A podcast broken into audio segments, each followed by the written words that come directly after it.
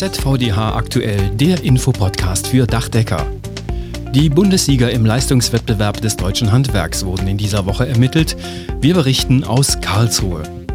Das Ergebnis des Wohnungsgipfels, der vor kurzem stattgefunden hat, ist ein 14-Punkte-Programm. Einige dieser Punkte schauen wir uns mit Blick auf das Dachdeckerhandwerk in dieser Podcast-Folge an. Und im Serviceteil haben wir eine Empfehlung für einen Selbsteinschätzungstest in Sachen Cybersicherheit in Ihrem Unternehmen mit dabei. Und damit herzlich willkommen zu ZVDH aktuell. Ich bin Wolfgang Schmitz und freue mich, dass Sie auch wieder dabei sind. Leistungswettbewerb des deutschen Handwerks hieß er bisher. Seit diesem Jahr findet der Wettbewerb unter dem neuen Namen Deutsche Meisterschaft im Handwerk German Craft Skills statt. Die zusätzliche englische Bezeichnung soll eine Verbindung zu den internationalen Wettbewerben, den Euroskills und den World Skills schaffen. Anfang dieser Woche war es wieder soweit. 13 Landessieger und eine Landessiegerin sind im Dachdecker Bildungszentrum Baden-Württemberg in Karlsruhe zum Bundeswettbewerb angetreten. Und dort haben sie vielfältige Aufgaben gemeistert, im Steildach- und Flachdachbereich sowie im Bereich der Fassade, darunter eine Kür und zwei Pflichtaufgaben. 200 Punkte konnten maximal erreicht werden und es war eine ganz knappe Entscheidung. 169 von 200 Punkten hat der erste Bundessieger erreicht. Es ist Paul Ostermann aus Rheinland-Pfalz vom Ausbildungsbetrieb Zimmermann in Ockenheim. Der zweite Bundessieger ist mit 166,4 Punkten Noah Zimmer aus dem Ausbildungsbetrieb Helmut Zimmer in St. Wendel im Saarland. Und mit nur 0,4 Punkten Abstand dahinter der dritte Bundessieger Tom Seel. Er kommt aus Baden-Württemberg und hat gelernt bei FWS-Bedachungen in Weissach im Tal. Mit dem ersten Bundessieger Paul Ostermann hat Claudia Büttner nach seinem Erfolg gesprochen. Ja, erstmal herzlichen Glückwunsch. Ich spreche mit dem Gewinner, den den ersten Platz gemacht hat heute bei den deutschen Bundesmeisterschaften im Dachdeckerhandwerk. Was hat dich denn eigentlich bewogen, an dem Wettbewerb teilzunehmen? Ja, ähm, mal die Erfahrung, sowas mitzumachen, das hat man ja nicht äh, immer im Leben die Chance, sondern einfach mal dabei zu sein und die Chance nutzen. Und welche Arbeiten hast du in den beiden Tagen jetzt gefertigt? Ich habe äh, einmal eine Hauptkehle gemacht mit Schiefer und äh, Schweißband habe ich in Außenecke gemacht und Fassade äh, Doppeldeckung eine Eckausbildung. Und was war da die besondere Herausforderung für dich? Ja, äh, bei der Hauptarbeitsprobe, der Anfang äh, von der Kehle, hatte ich ein paar Schwierigkeiten gehabt. Der war ein bisschen knifflig, aber sonst aber du musst es ja gut gemeistert haben, sonst hättest du heute nicht den ersten Platz gemacht. Ja, hat gut geklappt, also ich bin zufrieden damit. Wie hast du dich vorbereitet auf die Meisterschaft? Ähm, ich habe daheim äh, an einem Modell geübt und äh, habe dann die letzten zwei Wochen im BBZ Main mit dem Ausbilder äh, umfangreich geübt. Also hast du schon richtig auch trainiert dafür. Ja. War dein Ehrgeiz, auch den ersten Platz zu machen heute? Ja, ich wollte schon das erreichen, aber allein schon dabei zu sein, macht, ist ja schon was. Macht schon Spaß. Und ja. welche Erfahrungen hast du jetzt heute und gestern bei dem Wettbewerb mitgenommen? Also es war so, so ein Miteinander, so als Gruppe hat viel Spaß gemacht, um mal zu sehen, was die anderen so machen. Man kam auch so ins Gespräch, auch das fachliche Gespräch halt, was am meisten immer Spaß macht. Also ihr hattet auch durchaus ein bisschen Austausch, habt ja, genetzwerkt. Ja. War mal cool, andere aus anderen Bundesländern zu sehen, wie die arbeiten und ja. war ganz interessant. Was hast du denn noch in den nächsten Jahren vor im Dachdeckerhandwerk? Hast du schon ein paar Ideen? Ja, ich äh, bin ja gerade dabei, einen Meister zu machen in Main und äh, habe auch vor, den Klempnermeister zu machen danach.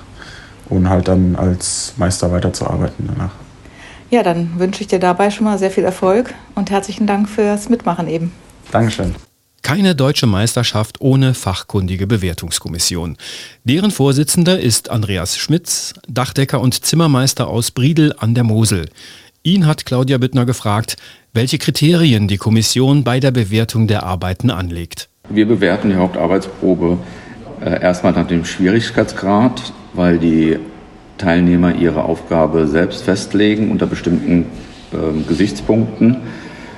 Bei der, nach der Ausführung bewerten wir die Arbeiten natürlich auf die Maßhaltigkeit, Genauigkeit unter der Beachtung der Fachregeln, aber auch sind Bewertungskriterien die Werkstoffausnutzung, der Werkstoffverbrauch, der natürlich dem Unternehmer auch immer im Auge liegt. Aus Sicht des Kunden ganz wichtig die Ordnung am Arbeitsplatz und die Bewertung des Zeitaufwandes ist auch ein maßgeblicher Punkt, der dann sich in der äh, Summe zu, den Ergebnissen führt. Gibt es denn da besondere Kriterien, äh, auf die es besonders ankommt oder sind die alle gleich? Die sind in Punkten abgestuft. Wir haben uns da in den äh, vergangenen Jahren, vielleicht auch sogar Jahrzehnten, ähm, immer weiter verfeinert. Im 100-Punkte-Schema sind die einzelnen genannten Punkte verschieden gewertet. Maßgeblicher Bewertungspunkt ist natürlich die Maßhaltigkeit und die Beachtung der vorgegebenen Fachregeln. Was haben wir heute für Arbeiten hier eigentlich gesehen? Was wurde gemacht von den Teilnehmern? In den Hauptarbeitsproben haben wir Schiefer- und Ziegelmodelle gesehen. In einer zweiten Arbeitsprobe haben dann die Landessieger, die sie ja alle waren, gezeigt, was sie in der Abdichtungstechnik mit Bitumbahn und im Abschluss in der dritten Arbeitsprobe an einer Fassadenbekleidung mit Schiefer erlernt haben in ihrer äh, Zeit. Mhm. Wie ist das eigentlich mit den Maßstäben? Ändern die sich im Laufe der Zeit oder sind die relativ konstant? Die Maßstäbe, die wir die, die voraussetzen, sind eigentlich gleich geblieben. Wir haben die nicht erhöht oder, oder absenken müssen, wie es gerne mal prognostisiert ist. Die Landessieger, die hier antreten, sind auf einem sehr hohen Leistungsniveau und zeigen das auch regelmäßig. Mhm. Was wir dieses Jahr auch besonders hatten, waren 14 äh, aus 14 Bundesländern die Teilnehmer, was eine sehr gute und hervorragende eher ähm, Anzahl ist. Ja. Dass nur zwei fehlen. Und man muss dazu sagen, ein, ein Bundesland hatte gar keinen. Ähm, man, es gibt ja äh, äh, Maßgaben, nach denen die an diesem Wettbewerb teilnehmen dürfen. Und äh, in einem Bundesland gab es keinen und im zweiten Bundesland, was nicht mitgemacht hat, hatte der Teilnehmer aus privaten Gründen abgesagt. Wie bewerten Sie denn die Ergebnisse der Teilnehmenden in diesem Jahr? Die war erstaunlicherweise äh, so super, wie wir das lange nicht gesehen haben. Ähm, auch in der Anzahl derer nochmal 14 Leistungsträger, würde ich fast sagen, mhm. der Dachdecker Nachwuchsgesellschaft. Ähm, es war schon bemerkenswert, wie die Teilnehmer auch miteinander umgegangen sind. Ein freundliches, ohne Ellbogen, ein gemeinschaftliches Arbeiten, keine äh, Ausflüchte. Alle, alle waren top motiviert und äh, auch haben an allen Randveranstaltungen wie Abendessen teilgenommen und war eine gute Stimmung. Ja, man hat ja auch eben gehört, man hat sich sogar mit Material ausgeholfen, was wohl auch nicht unbedingt üblich ist. Nein, wenn einem das Material ausging und der andere es dann äh, noch am, am Bock sitzen hatte, hat er das ihm mal zur Verfügung gestellt, dass er nicht nochmal zum Materiallager laufen musste, was auch nicht allzu weit weg war, aber klar, was man ihm gibt, muss er auch nicht wegräumen. Also eine schöne Geste und äh, wenn Sie so jetzt Ihr Fazit ziehen würden von den beiden Veranstaltungstagen? Mein Fazit war eine absolut gelungene Veranstaltung hier in Baden-Württemberg.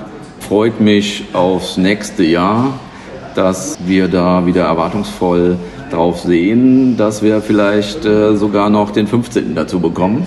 Es gibt, ja. die Hoffnung geben wir nie auf.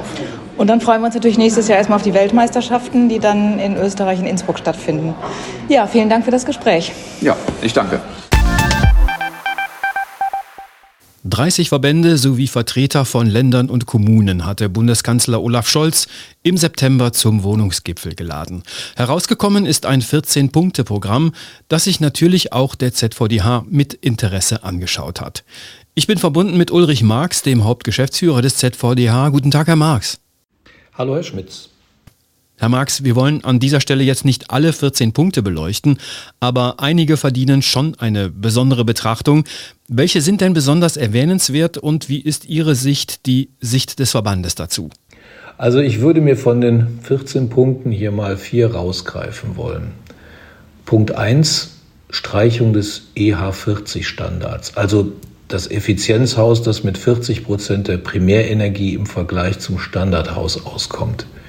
Hier will die Bundesregierung die Festschreibung dieser ziemlich hohen Hürde für die Förderung erstmal aussetzen. Es liegt ja auf der Hand, dass die hohen Anforderungen auch hohe Baukosten verursachen. Also soll mit der Aussetzung ein Anreiz zu mehr und auch zu kostengünstigerem Bauen gesetzt werden. Das finde ich grundsätzlich richtig, denn auch der bisherige Standard, nämlich das EH 55, ist schon eine Hausnummer. Und wenn viele ältere Gebäude, die nur schwach oder überhaupt nicht gedämmt sind, schon mal auf diesen Standard gebracht würden, hätten wir schon einiges gewonnen.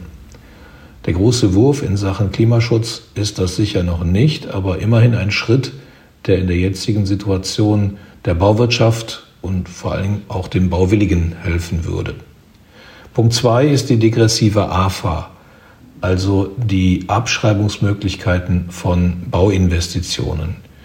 Hier will das Kabinett eine AFA von 6% für neu errichtete Wohngebäude einführen und das ab dem EH 55 Standard. Hier könnte also der abgesenkte Standard zusätzlich zur Kostenentlastung beitragen. Aus meiner Sicht ein positives Signal, aber um ehrlich zu sein, ich glaube nicht, dass dies mehr sein wird als ein Baustein unter vielen. Aber immerhin. Der dritte Punkt im Maßnahmenpaket ist die Ausweitung der Kreditprogramme, insbesondere für junge Familien. Hier haben wir schon im Vorfeld des Wohnbaugipfels angeregt, die Einkommensobergrenzen anzuheben, damit mehr Familien von den günstigen Krediten der KfW profitieren können. Das hat die Bundesregierung gemacht und will die Grenze des zu versteuernden Einkommens auf 90.000 Euro hochsetzen. Dafür gibt es von uns einen Daumen hoch. Aber der wichtigste Punkt aus meiner Sicht ist die Dauer des Genehmigungsverfahrens. Hier will man deutlich aufs Tempo drücken und Bürokratie abbauen. Ein für uns wichtiges Beispiel wird in dem Papier konkret genannt, nämlich der Dachausbau. Dieser soll nach dem Willen der Regierung künftig genehmigungsfrei sein. Übrigens auch die Errichtung von Dachgauben zu Wohnzwecken. Der Haken dabei ist, dass man hierfür die Länder braucht, denn solche Dinge sind in den Landesbauordnungen geregelt und das auch leider nicht immer einheitlich, um es mal vorsichtig auszudrücken. Das heißt aber umgekehrt auch, in den Landesbauordnungen einzelner Bundesländer hat es durchaus schon ein paar Verbesserungen gegeben. Ja, das ist die gute Nachricht. Hier sind die Länder zum Teil schon weiter und haben die Pläne in konkrete Maßnahmen umgesetzt. Ein Beispiel dafür, die schwarz-grüne Landesregierung in NRW hat vor einiger Zeit schon eine Änderung der Landesbauordnung auf den Weg gebracht, die jetzt Ende Oktober vom Landtag in Düsseldorf verabschiedet wurde. Danach sind künftig auch ohne Einhaltung von Abstandsflächen unter anderem Dachausbauten möglich und ohne gesonderte Genehmigung auch Dachaufstockungen, wenn ein Grenzabstand von 2,50 Meter eingehalten wird. Auch in Bayern und Baden-Württemberg gibt es ähnliche Initiativen und ich bin mir sicher, dass weitere Bundesländer dazukommen werden. Um es auch mal mit ein paar Zahlen zu untermauern, wie groß sehen Sie denn das Potenzial für den Dachausbau? Bei der Antwort helfen am besten wissenschaftliche Fakten. Und die stammen aus der Deutschlandstudie der TU Darmstadt und des Pestel-Instituts von 2016 bzw. 2019. Danach besteht für Dachaufstockungen ein Potenzial von 2,3 bis 2,7 Millionen Wohnungen. Allein bei den Gebäuden, die zwischen 1950 und 1990 gebaut wurden, liegt das Potenzial laut der Studie bei bis zu 1,5 Millionen Wohneinheiten. Dazu kommen über 500.000 Wohnungen auf Dächern von Büro- und Verwaltungsgebäuden, 300.000 weitere durch Umnutzung von leerstehenden Büroflächen und nochmal über 400.000 auf Einzelhandelsgebäuden. Die Zahlen muss man sich mal auf der Zunge zergehen lassen. Das ist eine gewaltige Menge.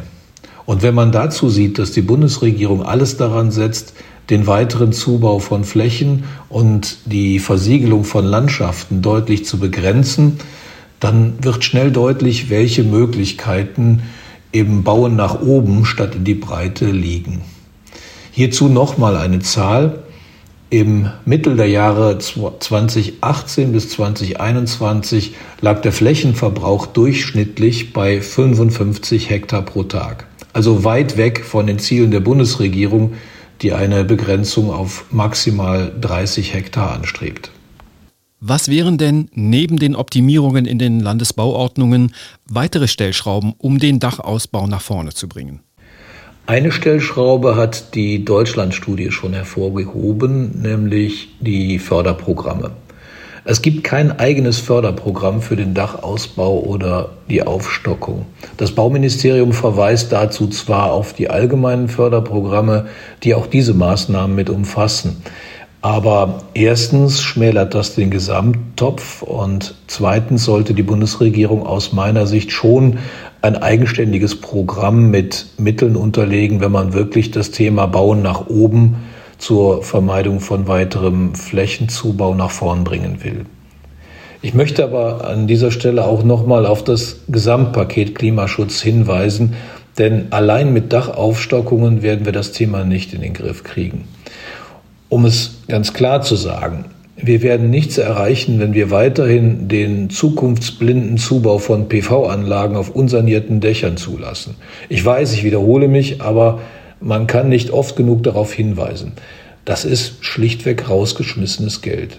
Ich spare unter dem Strich keine Energiekosten, wenn ich die selbst erzeugte Energie für meine Wärmepumpe durch das ungedämmte Dach oder die Fassade wieder buchstäblich zum Fenster rausblase. Das kann man verhindern, wenn man durch gezielte Förderprogramme denjenigen belohnt, der beides macht. PV und Dachsanierung. Oder auch PV plus Gründach. Energiekosten senken und Klimaschutz fördern geht bei Gebäuden nur mit einem ganzheitlichen Ansatz. Dafür werben wir zusammen mit den anderen Verbänden der sogenannten Klimahandwerke. Vielen Dank, Ulrich Marx, Hauptgeschäftsführer des ZVDH. Dankeschön. Das Bundesamt für die Sicherheit in der Informationstechnik, kurz BSI, hat ja soeben für Furore gesorgt. In seinem Bericht zur Lage der IT-Sicherheit in Deutschland hat das BSI nämlich das Fazit gezogen, die Bedrohung im Cyberraum ist so hoch wie nie zuvor. Damit Sie mit wenigen Klicks wissen, wo Sie mit Ihrem Unternehmen in Sachen Cybersicherheit stehen, hat das BSI einen Selbsteinschätzungstest veröffentlicht. Sollte sich dabei die ein oder andere kleine Lücke in Ihrer IT-Sicherheit finden, bekommen Sie direkt innerhalb des Tests erste Anregungen zur Optimierung und darüber hinaus Hinweise auf weitere BSI-Angebote. Einen Link zum aktuellen Lagebericht des BSI ebenso wie den Link zum Selbsteinschätzungstest finden Sie in den Show Notes. Das war ZVDH aktuell, der Infopodcast für Dachdecker, Ausgabe 9. November 2023.